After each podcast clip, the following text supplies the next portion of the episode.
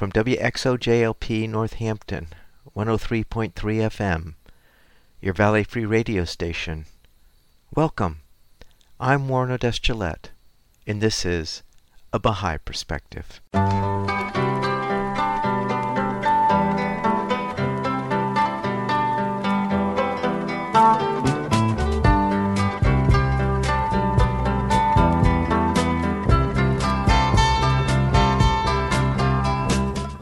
Welcome to A Baha'i Perspective.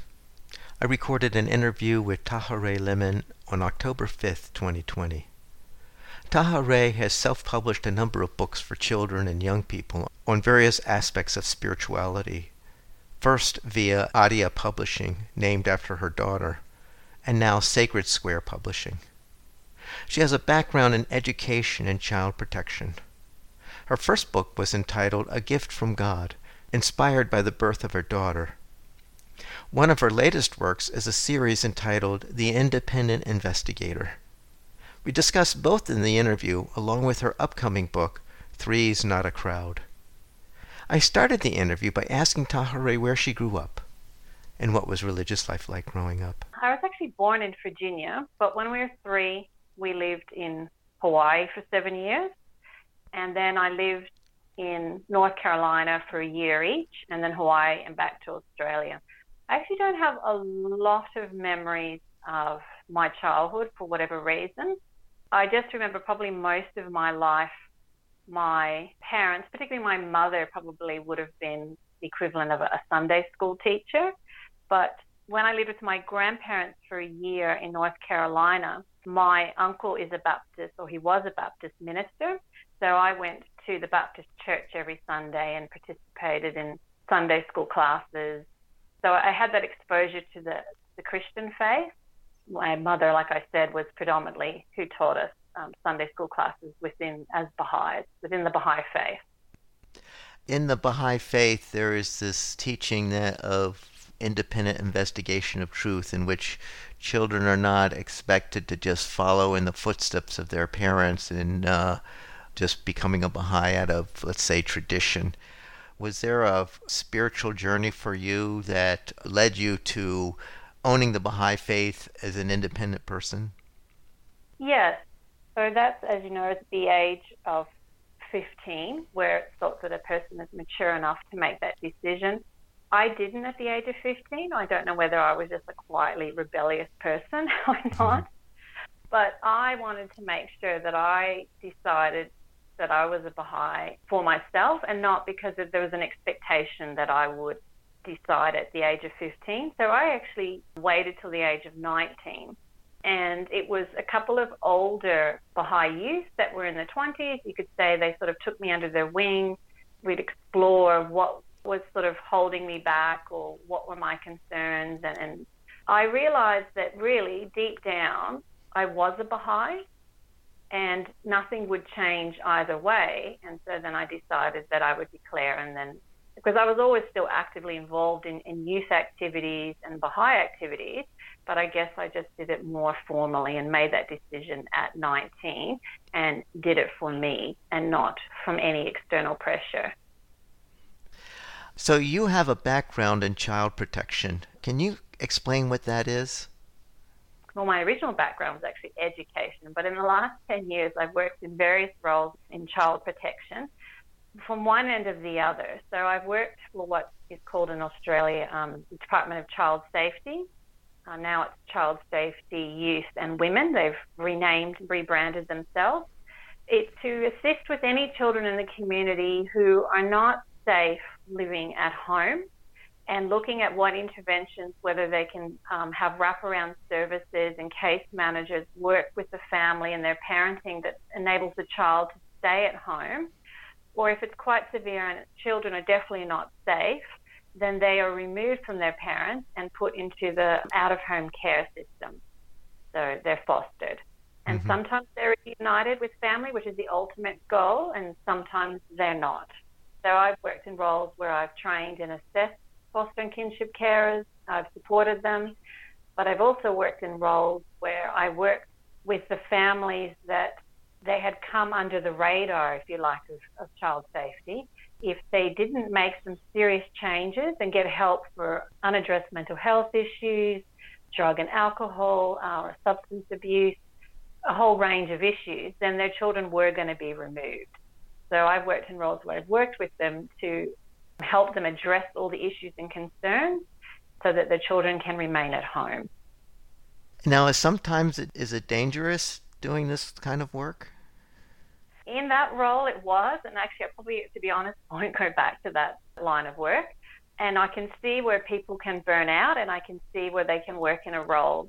There's quite a high turnover, and, and probably at least six months, even to every two years, often people will leave working for the Department of Child Safety because it is tough work and they'll work in another role. So when I've worked with the parents, we have a real issue, and I'm, it's sure in lots of places around the world. So I seem to get a lot of cases where the mother was obviously using ice, and so they'd be in a psychotic state, or different things are happening. Quite a lot of domestic violence, or you know, the partner had been released from jail and he was there, and so there were times where I did feel very uncomfortable, and you're literally talking to the drug. That's the problem. And to me, it's a broken system, like so many systems. Really, I'd like to see the parents get help to deal with their addiction and, and the trauma that underlines why they're even taking drugs in the first place before you can do anything because you're literally talking to the drug and not the actual person. And it was frustrating, and that's why I decided no, I think I'll go back to working and supporting foster carers and kinship carers on the other end. How did you even get into the line of work of child protection, being an educator? The main teaching that I've done as a primary teaching, or in the US, as you say, elementary teaching, was in at an international school in Tonga, and I taught grade five, and I loved it. That was my first major teaching job. And when I came back to Australia, because I live in Queensland, I guess it's different for different states, but you almost have to work as a supply or relief teacher for a number of years before you can get a permanent position, which makes it really hard not having consistency of work when you have children and you're trying to budget. So when I first came back and I tried to do supply teaching, I learned really quickly that all the good schools already had their regular supply teachers. And so the schools that I was getting was the schools that all the other teachers had blacklisted. The children were really challenging. It was really rough. It was very stressful. So I thought, hmm, I don't think I can do this for too much longer. And of course, I didn't have the background that I do have now. I have about trauma. So I ended up changing to a university as a placement officer for social work so I did that for a while. And then there was a job advertised in another town, and a friend of mine had seen it and said, I think you'd be really good at this job. And I had never worked in any aspect of child protection before. And the job was for a support worker and a trainer and assessor. And I thought, oh, I wouldn't mind trying to learn something about being a trainer assessor and, and move into community services because I was looking for an opportunity of how I could move across into another field. So I went for the interview, and while I was being interviewed, the questions they were asking me just didn't seem to be what I expected. So I stopped them in the middle of the interview because there was a panel, it was the manager of the Department of Child Safety and the manager of that NGO and, and the team leader. And I just sort of stopped them and said, um, what job are you actually interviewing me for? and the coordinator role. And I said, but I didn't apply for the coordinator role. I applied for the trainer assessor role. And they said, well, we thought, you know, you would be good as a coordinator. And I said, uh, well, no, because I've never worked in this field before. And for my personality, how I am, I like to first learn from the ground and work my way up and know what's happening before I work as a coordinator, I need to know what the people below me are actually doing and what their roles would be and what's involved so that I can have more insight and understanding. So they seemed quite annoyed. So they stopped the interview and they said, okay, we'll have to reschedule and you'll have to come back another day. this is another town, it's like an hour and a half away, to be interviewed for the job that I actually applied for. Anyway, I did it and I ended up with the job. Once you get your first job, in I think in any field, so in community services, and you get a little bit of experience, it just opened up doors to mm. other jobs. So I'm ever grateful for that because it just led to many other roles over the last 10 years. You've started a series of books entitled The Independent Investigator. So, was this your first foray into publishing any writing? No, actually, it wasn't. I actually never wanted to write. I never saw myself as a writer. Probably oh, 17, 18 years ago, I have quite strong intuition and I've had different experiences throughout my life. I guess you could say intuition, some things maybe metaphysical. And so sometimes it'll be a voice, it'll be a picture shown to me or something where I feel, I guess, my true self is speaking to me. You know, things just pop into my mind just, and you think, where did that come from? And sometimes they're very persistent and they keep popping up, which means I need to address something or look at something or consider something. So, this idea of writing children's books and self publishing just sort of kept niggling and popping up. It's going to probably sound a little bit strange to some mm-hmm. people, maybe, but I felt like it was like from, if you like, God, if you like. Mm-hmm. He was saying, this is something that you could be doing and whatever. Of course, I'm not having this conversation outside of my head. like you're crazy. So internally, I guess at a soul level, I was actually arguing with God, saying, no, I don't want to do this. I can't even spell. I'm part of the generation that was never taught grammar. I did not do well at creative writing at school. I just didn't want to do it at all. And I remember arguing, and this went on for a while. And then I finally made a deal and said, right, I'll do nine books, and that's it. And that's what I did. so one of the first books I did so you probably got this information from a new, because I used to be under another publishing, I used to call myself Adia Publishing. So Adia is the name of my daughter. I have two children with a big gap because I lost several in between and never thought I would have a second child. I was told that I was having another boy, and that I was fine with that. But before I knew I was having a boy, I picked out, like so many other people would, you go through your baby names books and you pick out some potential boys and girls names. So I had Aiden for a boy and Adia for a girl and a couple of other names as well.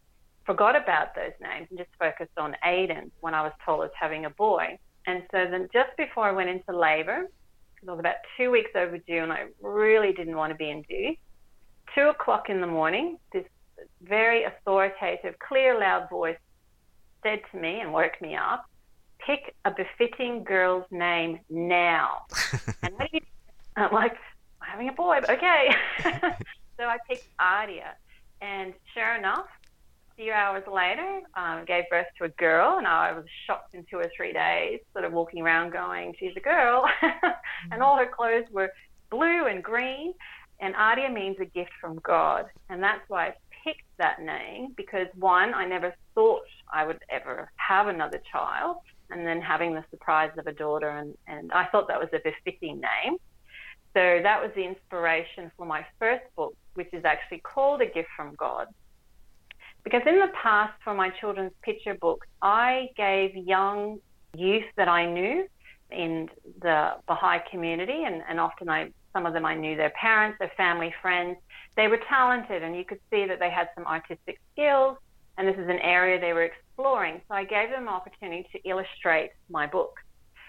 However, this time I've come back, I'm actually, the landscape's changed a bit, and I'll go into that later. I decided to use professional illustrators, and that's what I've done with A Gift from God. So that was my first book, and I'm not kidding. That story, I really felt like quite a bit of my writing, I feel it just flows like you, I'm just sort of like a hollow reed or a channel. It's coming through me. And I think I wrote that story in like five minutes.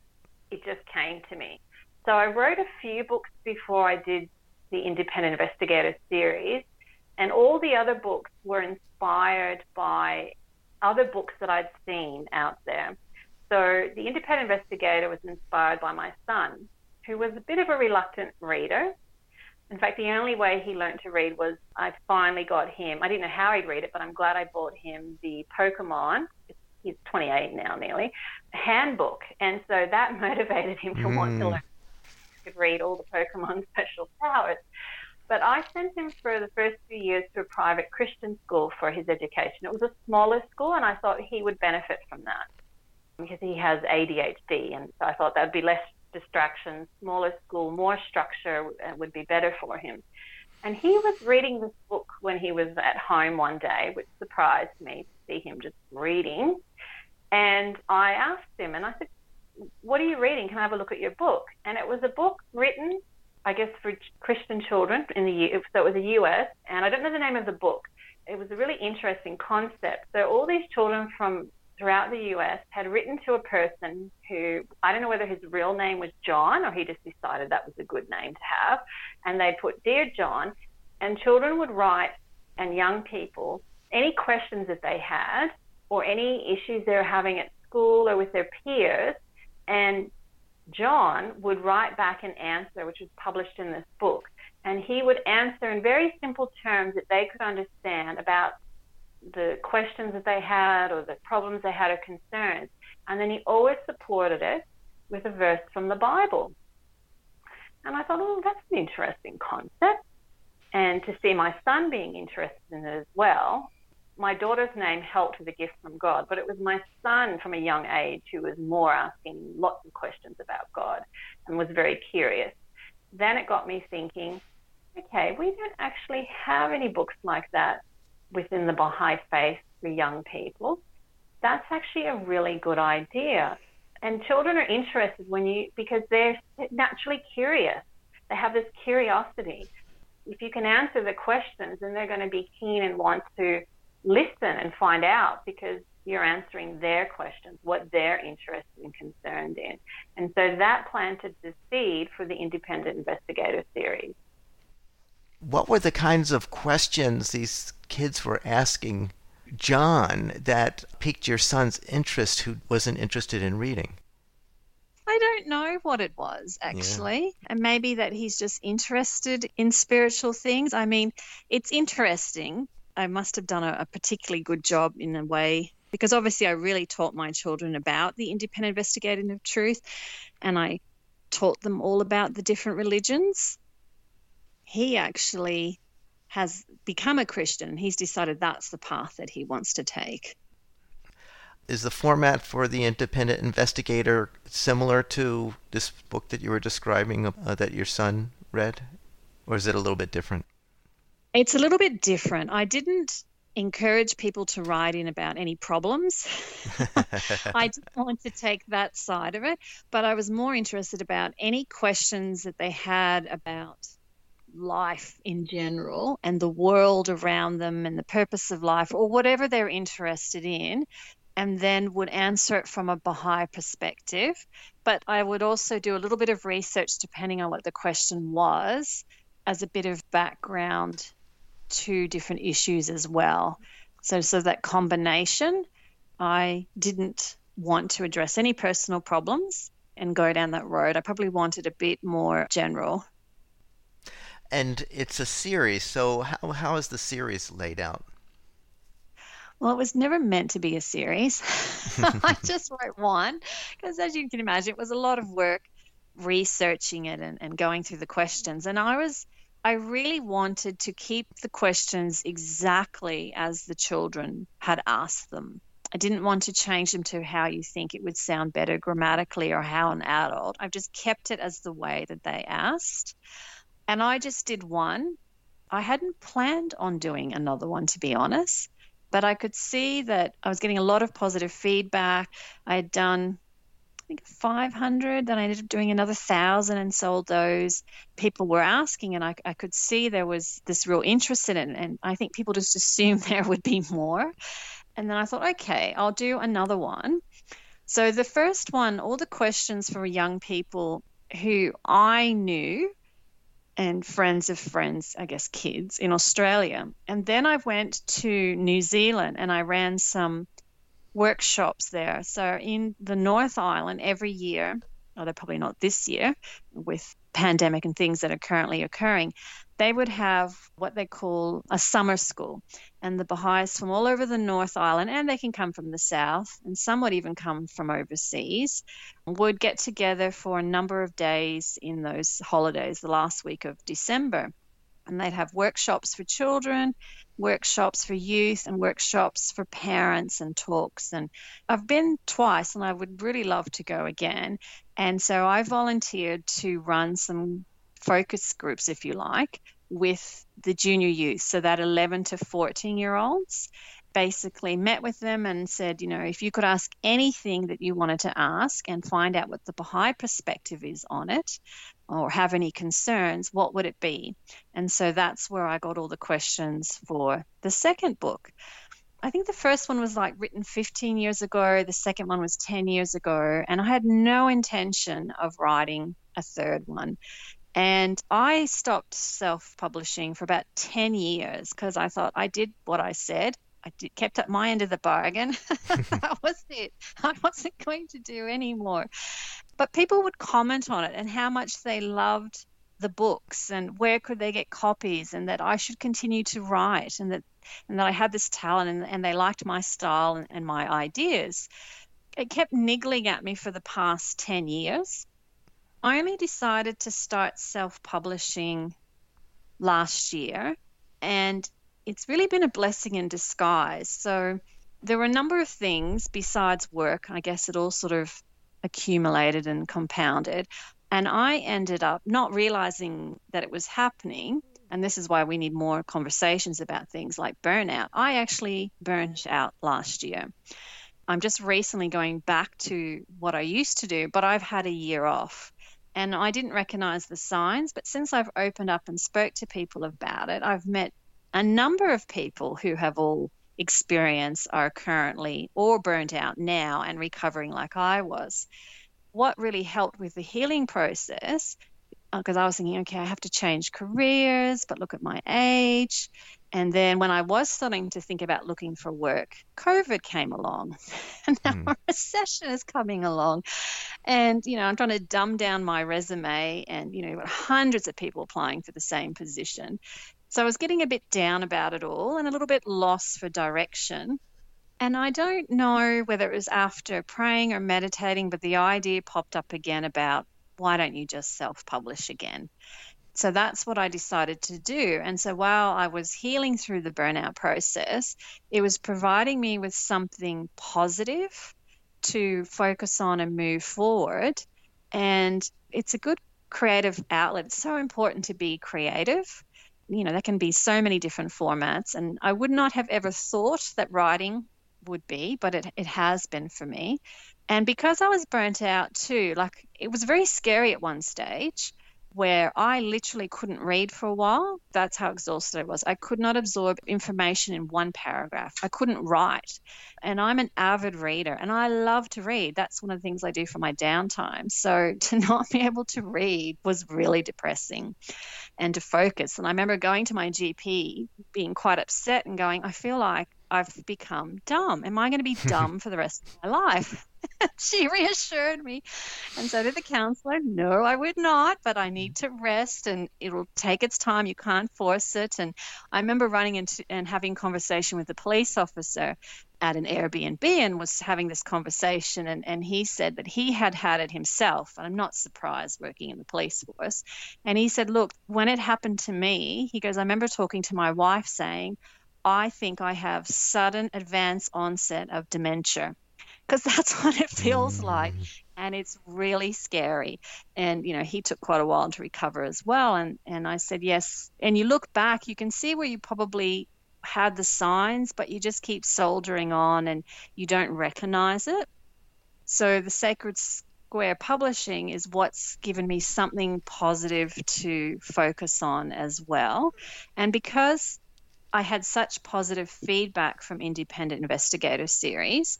And I looked at it and I thought, you know what? I wrote these books 10, 15 years ago. This is a new generation. Really, the questions and answers are, are, are really timeless because of the sorts of topics, for example, you know, life after death and as long as man has existed, these are the sorts of questions people have been asking about. So they wouldn't go out of date. But when I looked at the cover and I looked at illustrations, and I thought, you know what, I need to kind of modernize this a bit, get on with the times. So I just redesigned the covers, got rid of previous illustrations, redone the, but the content's exactly the same. And I just changed a little blurb in the introduction again getting lots of positive feedback from people. Again, this niggling thing was coming up about writing a third one. And I thought, you know, times have changed. Young people now are just bombarded with social media. Everything's at their fingertips on the internet. They have access to so much information more than previous generations and they're and they're much more aware of what's happening in the world. Different generations have obviously had concerns and different concerns over the years but i feel like it's being amplified. And i thought okay this would be really timely now looking at everything happening in the world. And supposedly our education system is we're meant to be creating critical thinkers and that it would be an ideal time to do another book, but open it up so it can be any young person from, you know, obviously speak English because I can't translate other mm. languages, can submit questions for a third book. So I'm just starting to promote that and asking people to sort of post up the little posts that I've put with a little flyer. And if they know any young people, to pass on the word so that they can email and I can compile. And I'll look for common themes and do a third book. And so, to me, in my mind, I should say never, be, never say never, because every time I do it, it comes back to bite me. but in my mind, I'm thinking in threes because I've got some other little projects, and I, I'm sort of thinking in threes for everything at this point in time. So I'm speaking with Tahirih Lemon, who is a member of the Australian Baha'i community who has self published a number of books for children and young people in various aspects of spirituality and she has a background in education and child protection. And one of her works is a series that we've been talking about entitled The Independent Investigator. How have you been finding people using this book? Or is it simply uh, young adults reading these books on their own, or there been other ways that the independent investigator has been uh, utilized? People of all ages have actually read it. I remember um, a friend I've known for many, many years and she's been raised as a Baha'i, been a Baha'i her whole life, and she married someone who he's not affiliated with any particular religion, but very open minded. And he read the books and she was so amazed. And she goes i've never been able to get him to read any other book written by a baha'i and he read your books and he loved them. And so i think they appeal to a range of different people as well. And some people say sometimes the style is good if English is not some people's first language, was some of the earlier stuff that I had done. When I did these years ago, I guess it was more just thinking of a book for young people that if they had a question, they could just look it up and they could read it. It wasn't a book that you had to read from front cover to the back. You could just look at something now and again or something that piqued your interest. And I didn't want it to be too big and too daunting. And then I got the idea maybe earlier this year or maybe last year, contact with another friend who's a Baha'i, originally from Canada, but she's now living in Australia. And she said to me how her books were a really great resource. Now, it must have been earlier this year. She's been using it since COVID, and everyone has, you know, when we all had to have lockdown. Mm-hmm. And so they couldn't have their normal get together face to face with their junior youth groups that made it a bit tricky. So everyone went online. So some of the activities that they were doing before, like sports, was you know impossible, and it, they just felt they needed to do something a little bit different in this transition period of time. And she, I realized, had started up an online session once a week. I think on a Monday evening, she said, and they were actually working through the Independent Investigator series, and they would pick a question a night or two and they'd read it and discuss it and find out what they thought first before they read what it was. And she has young people from all over Australia participating in this. And I've heard that more and more people are using it with their junior youth groups because it's a really great way to get discussions and conversations and and sort of get inside the head of young people to see what they think first as well and then present maybe another way of thinking, or it might already affirm what they've already thought. Because that's the key. You want active engagement. You know, gone are the days where you think they're this empty vessel that we're just supposed to pour all this knowledge into these young people. They already have a lot of knowledge, and you and you have to sort of work with what they have and scaffold it and and um, and take them to the next level. So that's the other reason why I decided to do a third book because I realized, oh, okay, this is what people are doing now. I'm sure young people would have a whole new series of questions now that weren't in previous books that would pique their interest. And so I thought I saw that as another sign that I really should do this so yeah. So those are two different ways that people are using them to read as an individual or in junior youth groups for discussions. Are you getting a lot of returns on your solicitation for questions? It's not even a week. I just and a few people have just approved it you know because normally some of the blogs or sites they have an administrator and they get bombarded with a lot of people especially now wanting posts. So i'm just hearing back from a couple that they've approved it and they've put it up so these things take time. And I haven't really put a deadline as such. I sort of believe in timing and not forcing timing. And so it's more like, well, when I get a certain number of questions, it takes a while. So as I see mm-hmm. questions coming up, you know, that's a great question that hasn't been covered before. I'll just start chipping away and working at the book gradually. And then when I get a certain amount of questions, then I'll decide to compile it and, and get it ready for being published. Do you have a favorite question and answer you'd like to share? Read an excerpt? I learned so much doing these books. Just researching and looking up the questions and reading the Baha'i sacred texts and, and the holy writings, and even just doing general research on some of the questions as well for some background information to make it relevant for young people. I learned so much you know, I, have always had a passion or an interest in life after death. I don't know, maybe some people might think that's morbid, but I, I, from a very young age, and I can realize why now. So that was something. But there are a lot of other topics I probably hadn't really looked into that I found interesting. So anything about life after death is of an interest of mine anyway. Mm-hmm. I'm looking forward to the the new set of questions that would come up with the third one. You said that you did not change the wording in which you had received the question from a child. Would you have an example of that? So some of them are wordier than because normally you would not try to have a long question, but because I kept it, well, you can see that it's come from a child. I suppose you could say in this particular question was, when you die, how do you know you'll continue to live in heaven since you won't have a brain and you'll just be lying there? So it just shows that really literal thinking. I thought, okay, and things like, what do you do in the next world? Won't you get bored? So you can really see how young people's minds work. I think it's another one in the other book. You know, how will we communicate with people in the next world if we don't have a mouth? So it's just really mm-hmm. interesting the different ways that the young people interpret things Good. or how they word them. I'd be interested in the answer to uh, how do people from the next world communicate without a mouth? Okay. Obviously, my memory's still not great, so I will just read it to you. Okay. Okay. Our souls will not require a mouth to communicate with in the next world. We will communicate by spiritual means. How exactly, we don't know, because we cannot really imagine the next world. According to Baha'u'llah, the soul retains its individuality and consciousness after death and is able to commune with other souls. This communion, however, is purely spiritual in character and is conditioned upon the disinterested and selfless love of the individuals for each other.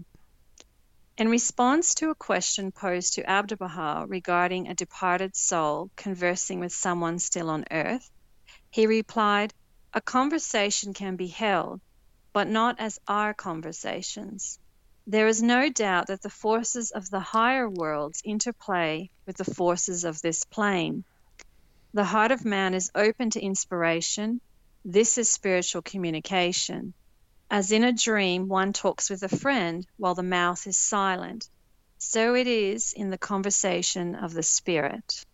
So, just going back to, you know, having read that, for those who don't know, Baha'u'llah is the founder of the Baha'i faith.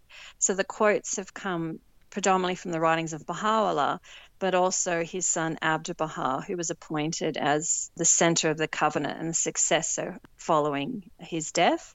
So the quotes are predominantly from Baha'u'llah and Abdu'l Baha. Where can people find your books? Because it gets a bit complicated, for my own direct distribution, I just do Australia. But if you go onto the Book Depository or Amazon, they can be purchased. And another place which probably would it's a bit hit and miss. I don't know how the amazon and the book depository work out their pricing but i find they're more expensive and they can really fluctuate a lot.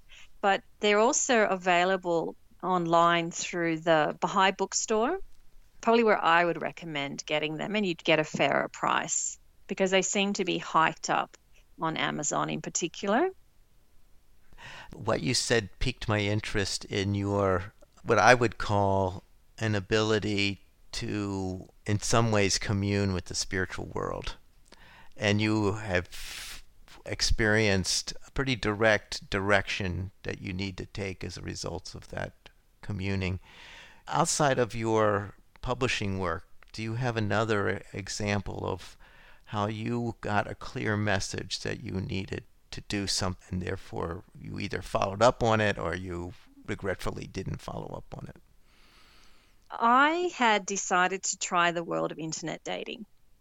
And so I thought, okay, let's give this a go. And I'm quite a trusting person. I had someone that I was communicating with, and they had written a poem, and they said they had written this poem. And I'm not really into poetry, but I, thought, I said, gee, this poem is really great. You should seriously think about getting published and the person thanked me and i didn't think anything of it because i would think in this day and age no one would send you a poem that they had just plagiarized from somewhere else because it'd be easy to find out but of course i didn't even do anything so one day this little voice it always seems to be early in the morning when i get up and it's told me google the poem and i was really busy and i get very determined and focused on things and i just ignored it and then a couple days later, I got up early in the morning and voice said, Google the poem. And I just pushed it aside again. And then a couple days later, again, Google the poem. All right, will you be quiet? Google poem.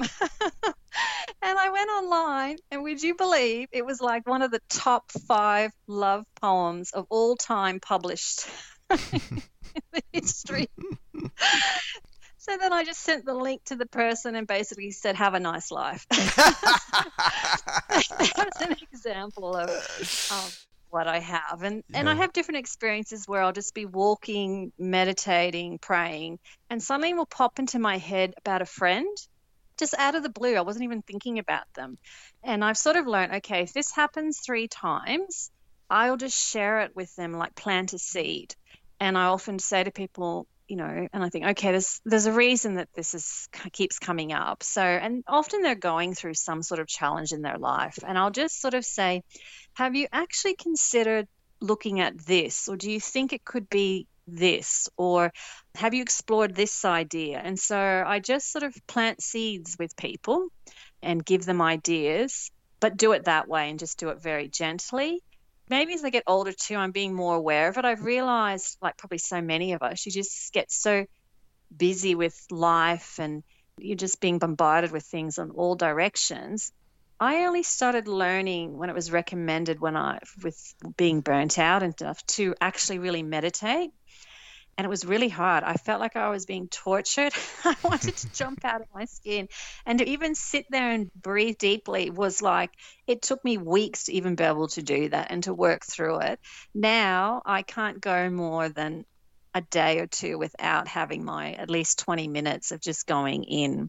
And I think because I'm actually taking that time, you know, I'm still praying as well, but I think you also need to create that space of just that inner peace and quiet and just see and sometimes something will come up sometimes it doesn't but it, gee it has a huge impact throughout your whole life and i think because i'm doing that as well i'm more in tuned with that inner voice and my intuition, which I used to just push aside or squash it or override it or whatever.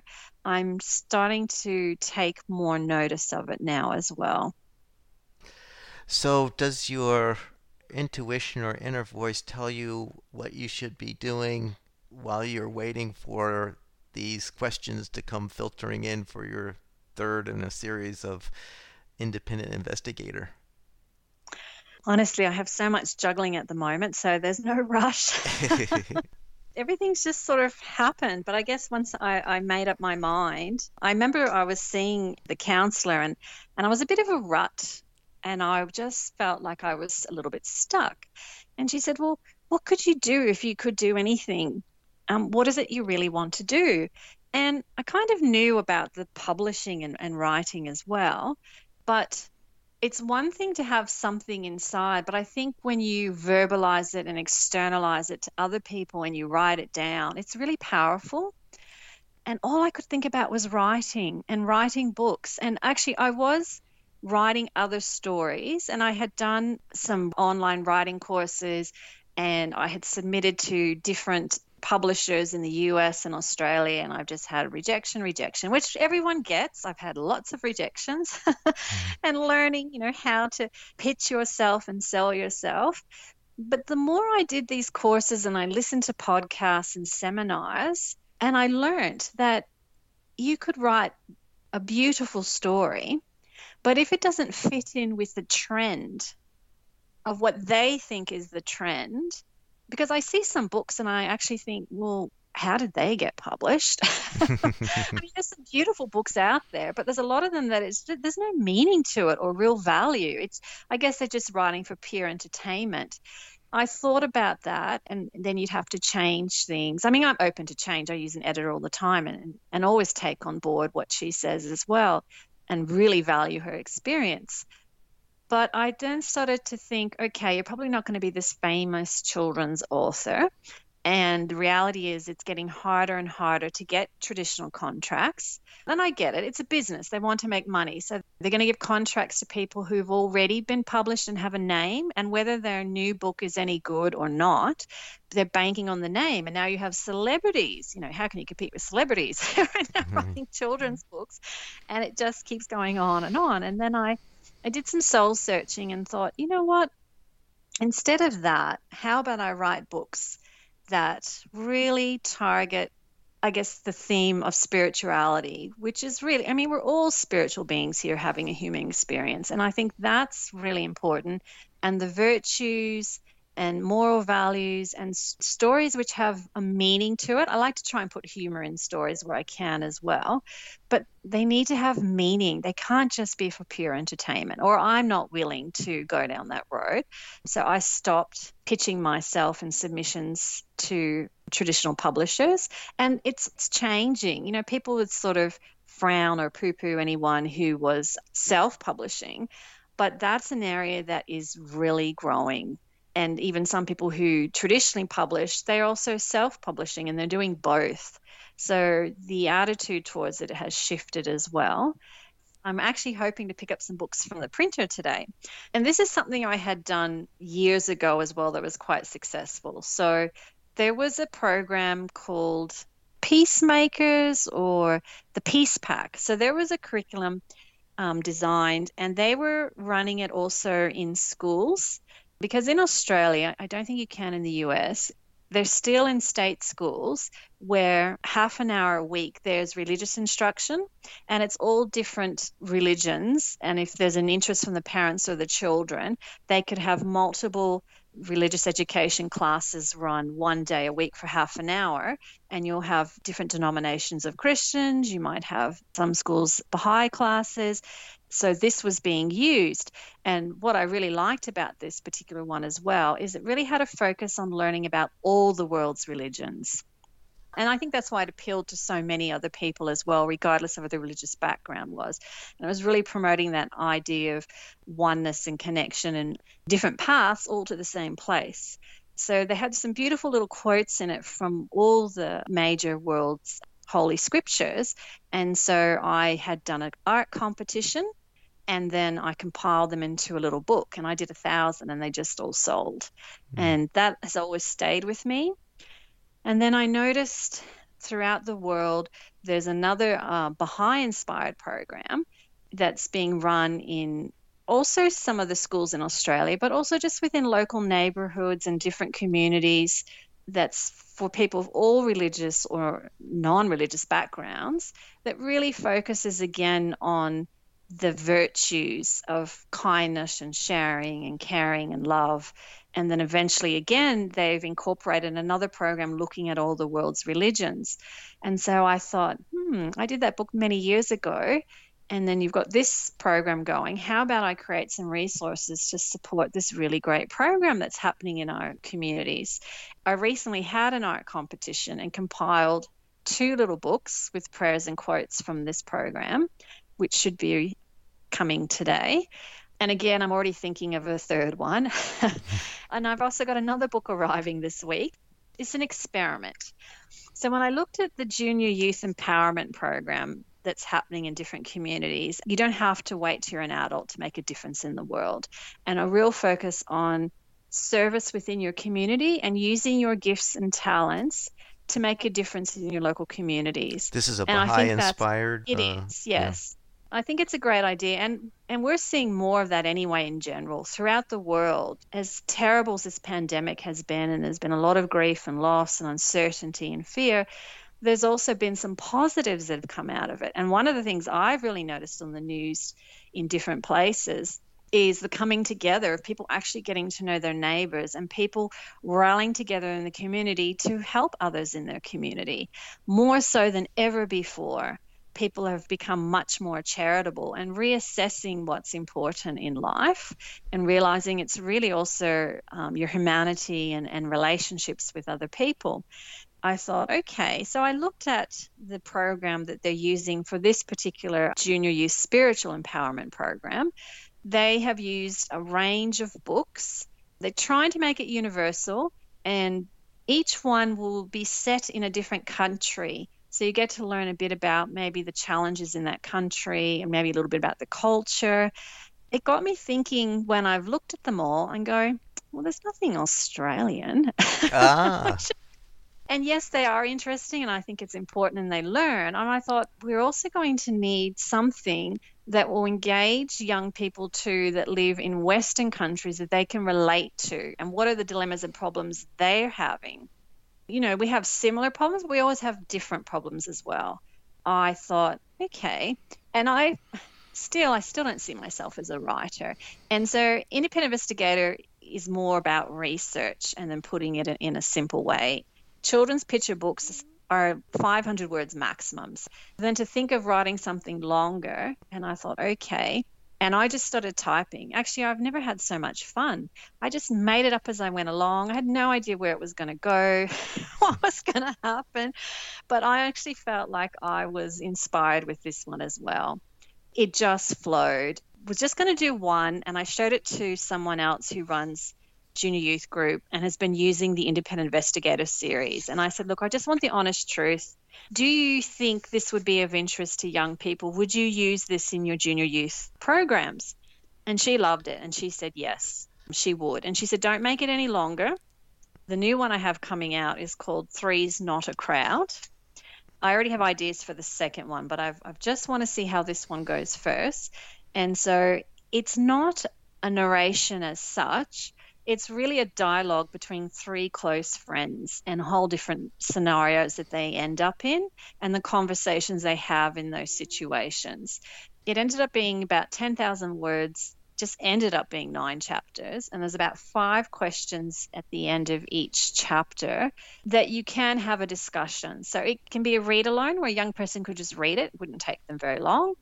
Or it can be something that they read a chapter and they have a conversation about the questions and how they can relate to it in their own lives for some of them as well of, of what happens in, with their friends and at school and just tried to make it something that was relatable and i also decided to buck the trend a little bit because quite often a lot of our stuff that gets published uses and there's nothing against it because I use both interchangeably.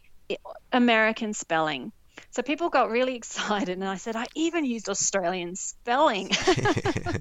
It didn't seem right that it's about Australia and these three junior youth that live in Brisbane in Queensland. And, and I thought, and that could be interest other people from other countries too to get a bit of an idea, I guess, what it's like for a junior youth in Australia and some of the things they might eat and do.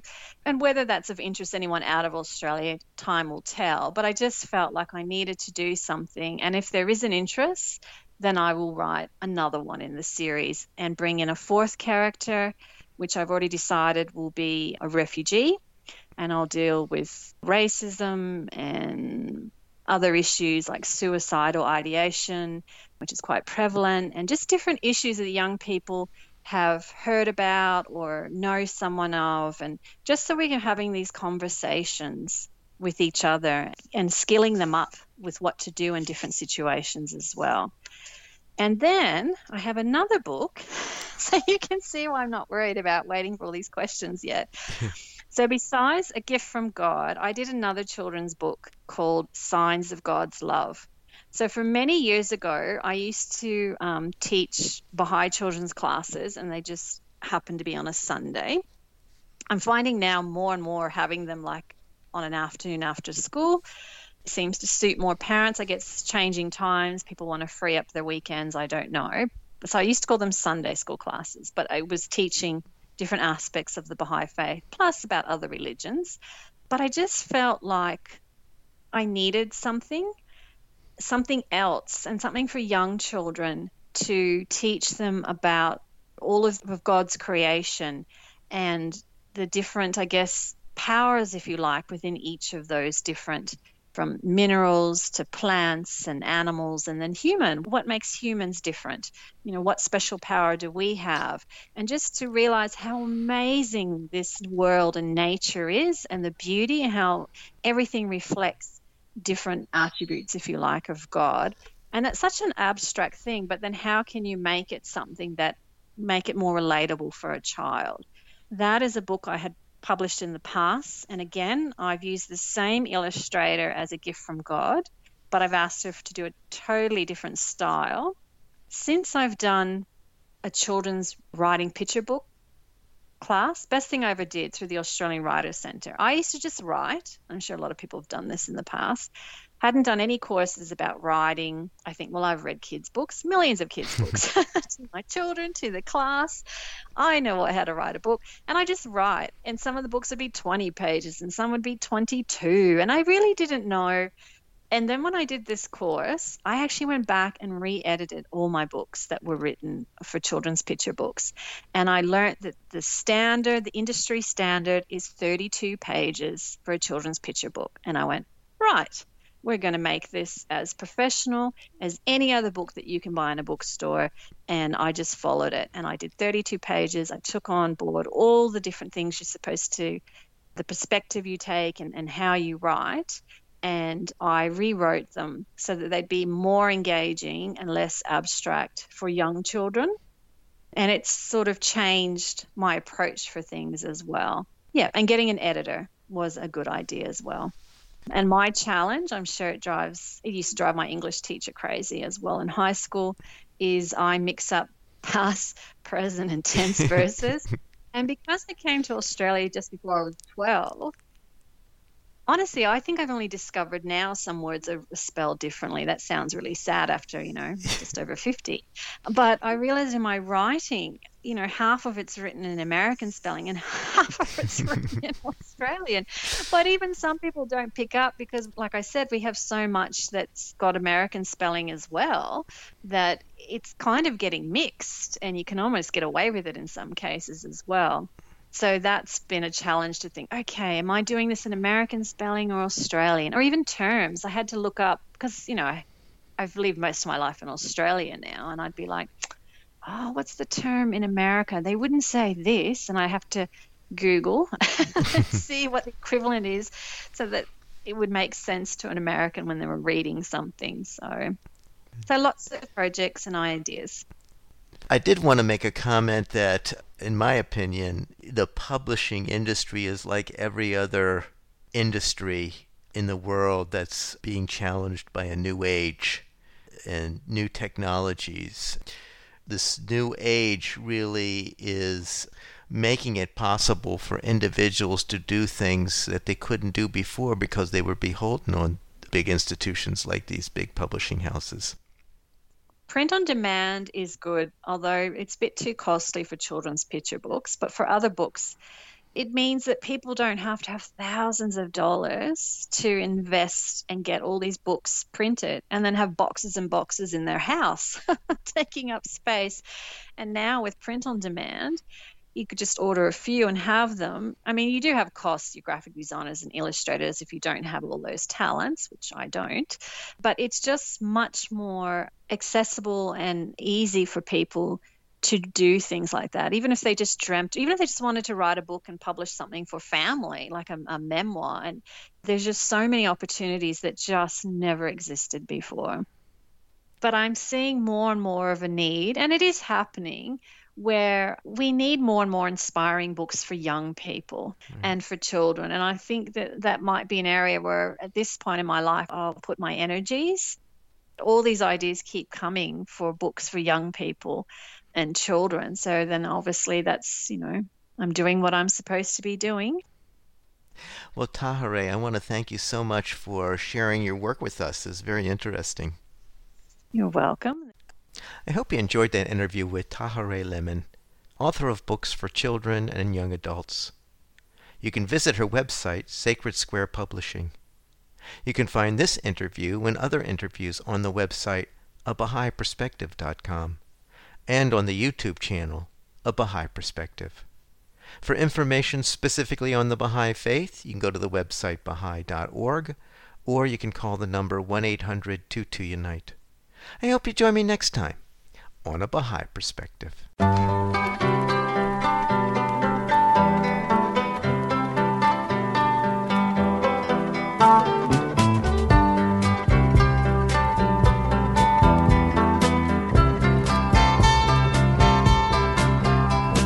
This is WXOJLP Northampton, 103.3 FM, your Valley Free radio station, streaming at www.valleyfreeradio.org.